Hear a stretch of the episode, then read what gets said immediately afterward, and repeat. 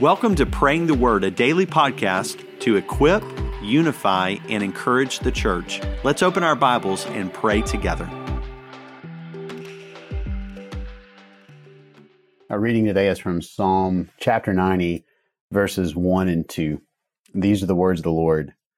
Lord, you have been our refuge in every generation. Before the mountains were born, before you gave birth to the earth and the world, from eternity to eternity, you are God. As we pray through this, let's just consider what this text is telling us. That is, that our God has always been and also has always been our refuge. Let's pray together. Father God, we thank you and praise you, Lord, for your goodness to us. We confess, based on the truth of Scripture and what we see in the world around us, that you are the eternal God. You are without end. You're before the mountains, the things that we can look to and look upon as ancient beyond our understanding. You exist far before them. You're before all things, the creator of all things, the cause of all that is. And so, Father, we just confess this, that that's who you are. And Father, as we dwell on that truth, then we also confess that because you exist before all things and are the creator of all things, that all things depend on you and you do not depend on anything. Father God, because of this, you're the only one that we can really come to with our cries for help. You're the only one in whom we can really seek refuge. Everything else is a creative thing. There was a time where it was not, and there is a time where it may pass away, but it's not so with you, Lord. And so, Father, we ask that you allow us to consider this truth and find in it not just intellectual satisfaction, that it wouldn't just puff us up with knowledge, but instead it would fill us with passion.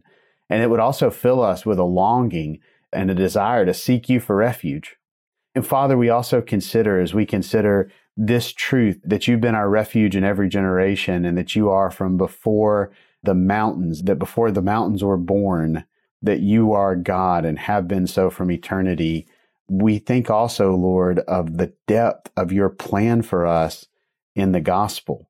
We thank you, Father God, that you who are from eternity have always desired to bring us into your presence through the gospel.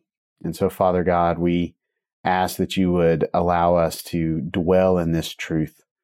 And so, Father, as we live for you today and we live in you today, as we seek refuge in you, and I pray that you comfort us, knowing that we are seeking refuge in the eternal one, and seeking refuge in the one that in eternity past laid a plan for us, that you would send the Son, Father, to redeem us, and send the Spirit to anoint us and to indwell us.